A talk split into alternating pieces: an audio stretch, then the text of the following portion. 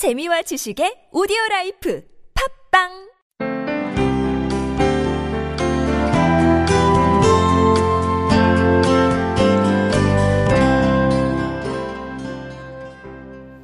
이 질문을 먼저 시작을 해볼게요.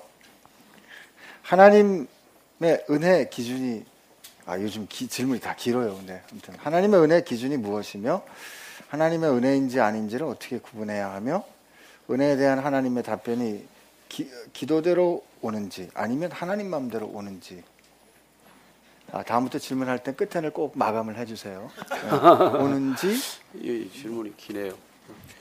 그 우리 사이트에 들어가면 그 은혜란 무엇인가 그게 12번 설교가 있어요.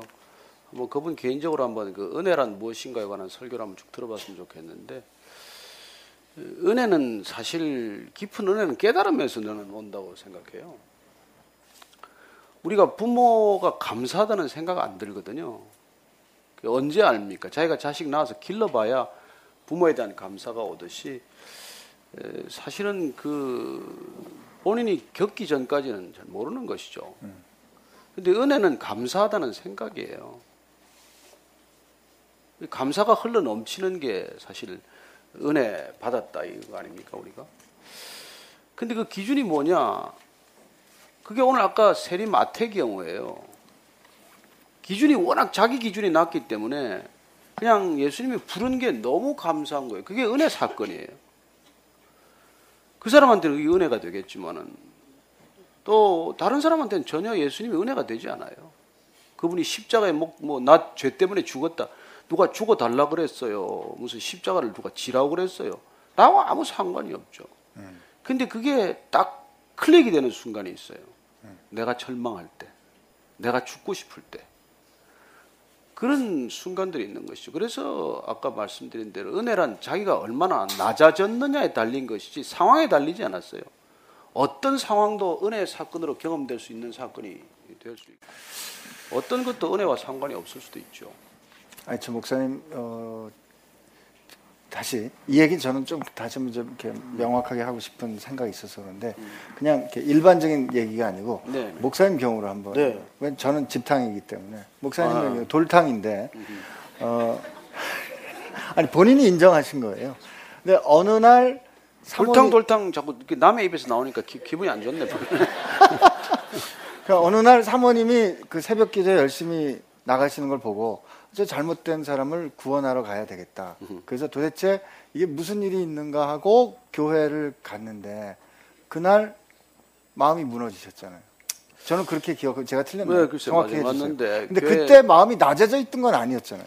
근데 아니죠. 근데 우리가 마음이 낮아진 건 자기 자신도 모르지만 어느 순간 그게 퍼뜩 깨닫는 거죠. 왜냐하면 우리는 다 남한테 강해 보이고 싶고 또 강해 보이긴 채로 살아가요. 음. 근데 사실 우리가 혼자 있거나 외로울 때는 내 진 그 이게 진짜가 드러나잖아요. 사실은 제가 그 아내를 잡으러 갔을 때 그때 상황이 그렇게 좋지는 않았어요. 남복인 다뭐 멀쩡하죠. 뭐 아들 둘 낳고 뭐 회사 잘 나가고 직장 승진 잘하고 아무것도 부족한 게 없지만 사실은 그 마음 가운데 어떻게 보면 직업에서 오는 그런 탈진 과연 이게 뭐 기자로서 살아가는 게 이게 정말 이게 바른 삶인가? 나는 죄악 덩어리고 나는 거짓말 덩어리면서 사회가 거짓에 대해서는 그냥 분노하고 날마다 그렇게 남을 비난하는 게 과연 온당한 태도인가?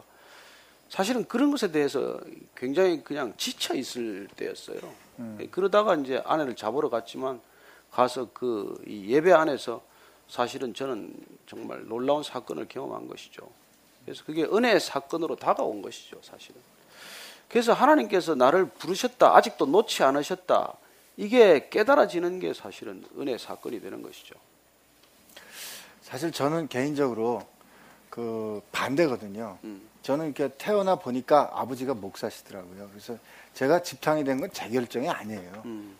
근데 어 저는 그래서 이 신앙을 가진 게 어, 목사님처럼 그런 뜨거운 변화를 경험한 게 아니고 음. 그냥 자라면서 교육된 게 아닌가. 나는 내 선택이 없다라는 게 저한테는 불만이었거든요. 왜냐면 교회 안 가면 매를 맞았으니까. 음. 뭐 그렇다고 매번 때린 건 아니었고요. 텔레비 본다고 저녁 예배 빠졌는데 몇 번 맞아 본 거 말고는 교회 잘 갔어요. 근데 교회를 가지 않으면 안 되는 그런 프레셔를 받고 자란, 자랐기 때문에 저는 제 선택이 아니라고 생각하는 게 늘 불만이었거든요. 근데 어느 날 제가 예수님을 이렇게 정말 만나고 보니까 어, 교회에서 만났어요? 교회 밖에서 만났어요? 교회 아니 뭐 그게 무슨 뜻이에요? 아니 아니 예수님을 장소, 만, 예수님. 만났다며. 예. 예수님 만났는데 어디서 만났는데? 어, 예수님을 만난 그 정확한 장소는 사실 뭐 집이었던 것 같아요. 집에서 기도하는 중에 제가 그때 깨달았던 건 뭐냐면 그런 마음의 갈증을 주신 것조차 그분이 주신 은혜구나를 전 깨달아가지고 그러니까 그 이런 우리가 왜 전에는 멀쩡했는데 어느 날 멀쩡하게 하던 일이 괴로워지기 시작한 그게 그런 마음이 벌써 주님이 부르시기 시작한 게 아닌가 하는 생각이 또 들더라고요. 그래서 저는 뭐 그 지금 질문에 대한 답변은 된 거예요 지금? 아닌데 아 그렇구나 참. 근데 저는 이게 오늘 사개오 얘기하고 좀 생각을 해보면 은혜라는 거를 그러니까 제 이 질문 내가 원하는 걸 받는 게 하나님이 주신 선물이냐 아니면 하나님이 원하는 걸 주시는 게 하나님이 주신 선물이냐 이거 그건 정말 하나님이 주신 주신 게 받는 거예요. 우리는 자녀들이 원하는 거 다 안 줍니다. 우리 어릴 때 원하던 거 지금도 원하지 않아요. 어릴 때 원하던 걸 지금도 원하면 여러분 그건 무슨 병이라고 그러나? 유아증이라고 그러나? 소아증이라고 그러나? 여러분 제 그 아들은 이 미니카를 줘야 자요. 이거 이거 놓으면 자다가도 깼어요. 어렸을 때 어렸을 때. 근데 이거 언제 놓았겠어요? 진짜 자동차 키를 가지고 차 운전하고 나서 버렸어요. 더 이상 안, 원하지 않아요. 그 정말 우리는 진짜 원하는 걸 몰라요. 우리는 지금 막 내가 원하는 걸 달라고 그래. 근데 예수님은 이 땅에 우리가 원하는 걸 주러 온 분이 아니에요. 우리한테 가장 필요한 걸 주, 주기 위해서 오신 분이에요. 이 육신을 가지고 살아가는 인간한테 언젠가는 썩어 없어질 이 육신 가지고 사는 사람한테 가장 필요한 것은 영원한 생명이에요. 그건 그걸 그분은 그걸 주기 위해서 오신 분이지. 우리 돈 좀 보태주고 뭐 병 좀 낫게 하고 우리 좀 유명해지게 하고 하기 위해서 오신 분이 아니에요. 그분은 그런 기준에서 철저히 실패했어요. 33살에 죽었어요. 벌거벗기운 채 죽었어요. 온갖 사람들한테 비난받는 채 죽었어요. 뭐 하나 성공한 인생이 아니에요. 그러나 그분을 우리가 예수님 주님이라고 부르는 까닭은 그분을 주님이라고 부른다는 것은 my lord예요. 뭐 어떻게 그렇게 33살에 전 지금 나이 65세예요. 그런 젊은이를 내가 뭐 그렇게 그렇게 존경할 이유가 없잖아요. 그래서 그분이 누군지를 우리가 정확히 아는 게 너무 필요하다는 것이죠. 그분을 알면 모든 게 은혜요. 그분을 모르면 아무리 교회 다녀도 은혜 모르는 것이죠. 이렇게 목사의 아들로 태어나도 소용이 없는 것이고 교회를 아무리 맞아가면서 다녀도 은혜를 모르는 거예요. 아, 이렇게 많이 안 맞았어요. 안 맞았어요. 아니 뭐 술 한 잔 먹었다가 요것도 먹었다며. 아, 그때는 어머님이 아 우리처럼 33년을 먹어도 욕은 하지 않았어요. 그게 은혜로운 부모죠. 아니 어. 아니 우리 어머님을 요, 저 오해하실 것 같아서 제가 얘기를 정확하게 해야 되겠는데 의, 저 의과대학 가면 선생님이 술을 주는 건 마셨어야 돼요. 그래서 저는 그날 이제 술을 한 잔 먹고 왔, 왔는데 하나님은 안 무섭고 어머니한테 미안하더라고요. 그래서 이제 밤늦게 갔더니 그냥 들어가서 자라 그러셨는데 그 다음날 아침에 제 바지를 이렇게 다려주시는데 눈물이 이렇게 툭툭 떨어지시는 거예요. 네가 의대를 다녀서 의사가 되는데 술을 마셔야 한다면 나는 너 의대 안 다녀도 좋다 그러시더라고요. 그래서 뭐 매를 맞는 나는 더뭐 어려웠죠. 그런 신앙도 참 대단한 신앙인데 그 술 한 잔 아들이 먹었다고 울고 불고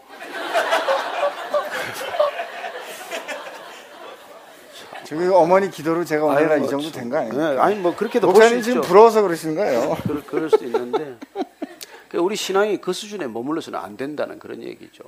그렇다고 여러분 술을 먹으라는 것도 아니고 먹지 말라는 것도 아니고 그게 중요한 게 아니고 오늘 우리가 말씀을 나눈 건 본질이 뭐예요? 내 중심이 바뀌는 거란 말이에요. 근데 우리 한국 기독교는 겉을 너무 중시해. 그래서 이렇게 뭐 이런 거 있고 하면은 저자는 왜 저러고 앉아 있나 그럴 사람도 있어요. 그래서 저는 여러분들이 신앙이란 내 중심의 문제다. 내 인생의 전체 방향이 바뀌는 문제다. 이걸 오늘 확실히 우리가 하고 넘어가자는 것이죠. 아마 그렇게 인생의 방향이 바뀌게 되면 내가 원하는 거를 하나님께로 받는 게 은혜가 아니고 내가 원하든 원하지 않든 하나님이 내게 주시는 게 은혜라고 정리가 될 줄로 그래서 믿습니다. 우리가 나중에 보면 말이죠. 아, 우리 부모님은 항상 나한테 선하셨다. 이게 기억이 되잖아요. 그 점점 우리가 자라면은 아 하나님은 항상 나한테 선하셨다. 이걸 조금씩 알아가는 것이죠. 저는 예수 믿고 소위 속된 말로 세상 기준으로 보면 하나도 잘 된 게 없어요. 정말 하나도 잘 된 게 없습니다. 그런데 너무나 비교할 수 없이 잘 됐다는 걸 저는 알기 시작한 거죠. 내가 세상에 있으면 저는 이런 기쁨을 맛보지 못하죠. 이런 상상할 수 없는 기쁨들을 우리가 깨달아가기 때문에 이 길을 가는 것이지 뭐 그, 그, 그게 아까 박- 말씀하신 마음이 돌이키는 그렇죠 돌이키는 그 가치관이 중심이 바뀌는 되는 거예요. 예. 그래서 정말 여러분들 마음이 낮아진다는 것, 마음이 가난해진다는 것, 그렇게 내 마음이 한번 무너지는 경험을 한다는 것, 이게 너무나 중요한 일이에요. 중요한 사건이에요. 뭐 한숨까지 쉴 건 없고. 아니 질문이 조금 한심, 한숨이 돼서 아, 그런데 뭐, 이게 제가 그대로 말하기는 좀 어렵고요. 교회 안에 왜 지도자 목사님들을 포함해서 어, 여러 가지 문제들이 있을 수 있지 않습니까? 네. 근데 그런 문제들이 그분들의 구원에는 아무런 영향을 못 줍니까? 그러니까 구원의 확신이 있다면 죄에 민감하고 회개하고 돌이킬 텐데 그런 문제가 있음에도 불구하고 떳떳하게 사는 모습들을 보면 어, 좀, 좀 그- 이런 질문이 되는 아, 것 같아요. 그렇죠. 그 당연한 질문인데. 그래서 그런데 왜 그 교회 가느냐 말이에요. 참 나 그것도 모르겠고 왜 그런 교회 왜 또 그런 교회 헌금은 또 그렇게 해요. 나 참 종교 개혁 간단합니다. 헌금 안 하면 끝나요. 그렇지 않겠어요? 월급 안 나오는데 그거 있겠어요? 그래도 있으면 진짜죠. 저는 여러분들이 정말 아주 심플해요. 하나님 여러분들 뭐 원하는 게 없어요. 여러분들한테 요구하지 않아요. 여러분 하나님은 여러분한테 요구하지 않는데 나중에 우리가 다 내놓게 만들어요. 그래서 하나님이에요. 원래 뭐 하나님 거였는데. 예, 글쎄요. 그- 그걸, 아- 그걸 우리는 몰랐으니까. 그런데 이분은 알고도 안 내놨고, 우리는 알고 나서 진짜 내놨고, 그 차이죠, 뭐. 근데 정말 여러분, 이 교회 문제에 대해서 여러분들 한없이 비판해도 저는 뭐 같이 제가 더 비판할 수 있어요. 저는 목사 안 됐으면 제가 그 목사들 비판하는 언론 하나 만들었을 거예요. 그리고 아니면 지금 있는 그 뉴스앤조이라는 대단히 비판적인 언론인데 거기 편집장을 하든지 뭐 그랬을 거예요. 근데 왜 제가 그걸 안 하고 지금 이걸 가냐면 여러분 가짜는 아무리 욕해봐야 가짜가 줄어들지 않아요. 내가 그 길이 아니라고 생각하면 이 길 가면 되는 거예요. 그래서 제가 아까 말씀드렸던 돌을 다 내려놓았단 말이에요. 돌 들어가지고 세상이 안 바뀐다는 걸 알기 때문에 제가 전 정치학 전공이에요. 10년간 제가 정치부 기자를 했어요. 대통령 3명 동안 청와대 출입을 했어요. 권력에서 오라는 부탁을 수없이 받았어요. 저는 권력으로 안 갑니다. 왜냐하면 그걸로 세상이 안 바뀌기 때문에 안 가는 거예요. 바뀐 것 같지요. 잠시 바뀌어요. 그러나 영원한 변화, 본질적인 변화, 근본적인 변화는 이 중심의 변화고 그게 신앙의 힘이란 말이에요. 그래서 나는 신앙으로 정말 무장된 사람이 신앙으로 인생이 바뀐 사람이 뭘 해도 좋아요. 그 사람은 그 사람은 정치에도 좋고 의사돼도 좋고 교수에도 좋고 시장에서 노, 노점상을 해도 좋아요. 그 사람이 하는 일은 다 하나님의 일이요. 그러나 목사가 돼도 그게 안 된 사람은 예수님께서 그래 넌 장님이 장님을 이끌고 있구나. 어쩌면 여러분들이 비난하는 목회자들은 장님이에요. 본인이 눈 뜬 걸 착각하는 장님이죠. 그 사람들이 이끌어가는 건 장님을 또 만들거나 장님을 또 만들어내겠죠. 그래서 여러분들은 목사를 따라보고 가면 100번 실패하게 돼 있어요. 저도 믿을 게 없고 저도 바라볼 게 하나도 없어요. 그저 예수님을 알아야 되고 예수님께 초점을 맞춰야 된다 그 얘기예요. 근데 이제 하여튼 그이 속상한 일이나 잘못된 일을 보고 우리가 분노하고 또 비판하지만 분노하고 비판하는 내가 그러므로 의로운 거라고 말하기 말할 수 없잖아요. 그렇죠. 예, 그건 뭐 언론인 시절에 제가 그걸 저 전문 분야로 삼았으니까. 근데 남을 자꾸 비난하면 자기가 어렵다는 착각에 빠지는데 아니요. 자기는 더 죄인이죠 뭐. 근데 세상엔 두 죄인밖에 없어요. 내가 죄인인 걸 아는 죄인과 내가 죄인이라고 꿈에도 생각해 보거나 인정할 수 없는 죄인이 있을 뿐이에요. 그래서 예수님께서 십자가에 못 박힐 때 양쪽에 두 죄인이 달린 거예요.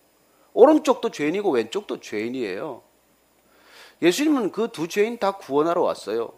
근데 마지막까지 그 십자가에 달려 죽어가면서 한 죄인은 예수님께 살려달라고 부탁했는데 한 사람은 끝까지 예수님을 조롱했어요. 근데 그 마지막 죽어가는 순간에도 예수님한테 부탁했더니 예수님 놀랍게도 이렇게 말합니다. 내가 오늘 밤 나하고 함께 낙원에 있을 것이다. 뭐 이 사람 평생 죄 짓다가 지금 뭐 사형수인데 여러분 한순간에 돌이키면 그곳이 천국이요. 근데 돌이키지 않으면 그건 지옥에 살고 있는 거예요. 여러분 뭐 목사가 그러니 저러니 여러분들이 욕할 하나도 없어요. 그 사람 지금 지옥에 살고 있는 거예요. 겉보기는 멀쩡히 사는 것 같지만 여러분 우리 같은 사람 여러분 이렇게 밤마다 여러분들 사기치고 그러 산다면 얼마나 괴롭겠어요. 아니, 말씀을 정확하게 정리하시. 음, 뭐 어떻게 좀, 좀 흥분했네.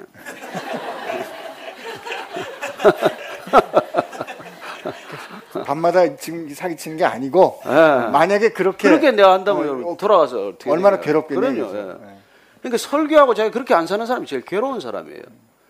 그러면 여러분들이 가만두지 않아도 이미 그 말씀이 그 사람을 날마다 심판하고 있는 거고 피가 철철 흐를 걸요 아마.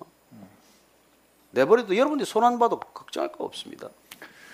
그때 목사님 피가 철철 날 때가 오히려 그래도 희망이 있어요. 맞죠. 예. 그냥 마음이 딱딱해져 가지고. 그, 요 질문은 우리가 늘 어, 고민하는 교회가 된다와 관련한 질문이라 제가 요 질문 드리고 정리해야 될 것 같은데요. 모교회가 없이 6년째 떠돌이 신앙 생활 중입니다.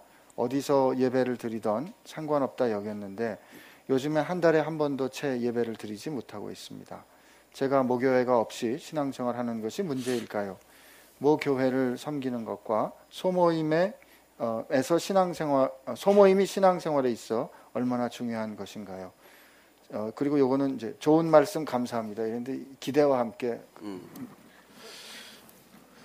근데 이게 참, 참 중요한 문제입니다. 모교회, 또 내가 섬기는 교회, 이런 여러 가지 표현들이 있는데, 예수님은 우리를 교회로 부르셨어요. 우리를 교회 되게 하기 위해서 부르신 거예요. 오늘날 교회에 대한 용어는 너무 오염이 돼서 사랑이라는 단어를 우리가 순수하게 쓸 수 없는 것과 마찬가지예요.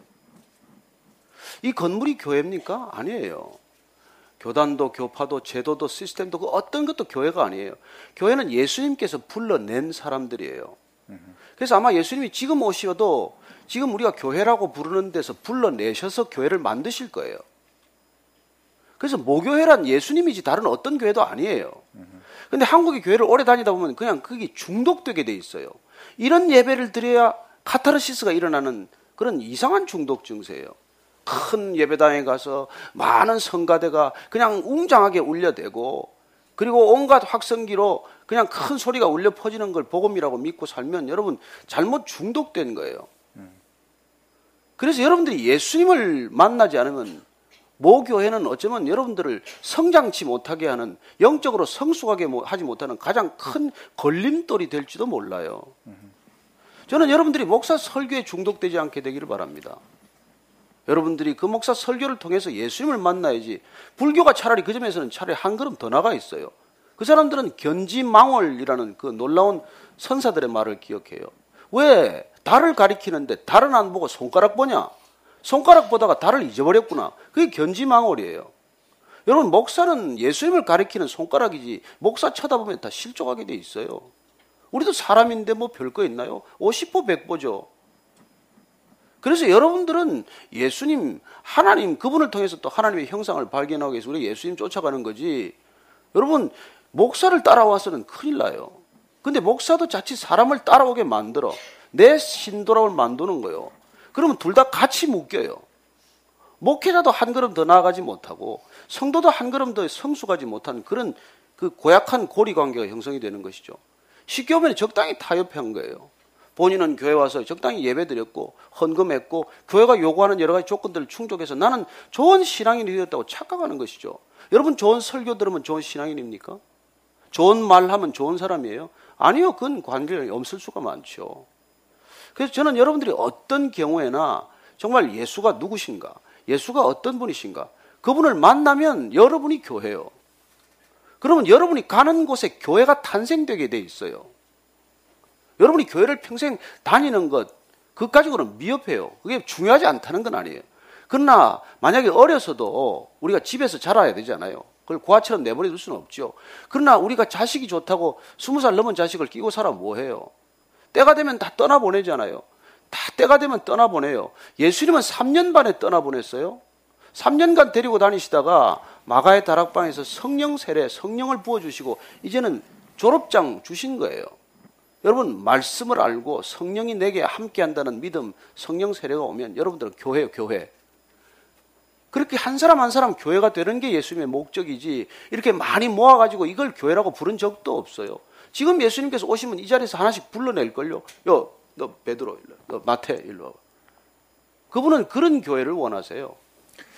이제 한 가지 이 형제는 그 떠돌이라는 표현을 했는데 네. 그 저는 지금 말씀하신 목사님 말씀하신 그 내가 어느 공동체나 혹은 어떤 기관에 어떤 조직에 내가 들락날락하는 게 교회가 아니라 음. 내가 예수님과의 그 정말 관계를 갖는 변화된 관계를 갖는 그런 어, 면에서 교회라고 그러셨는데 사실 내가 어떤 신앙을 가졌는지 또 어떤 어, 사람으로 변해가는지가 혼자 경험할 수는 없, 만은 없는 거잖아요. 공동체가 필요한 거 아닌가요?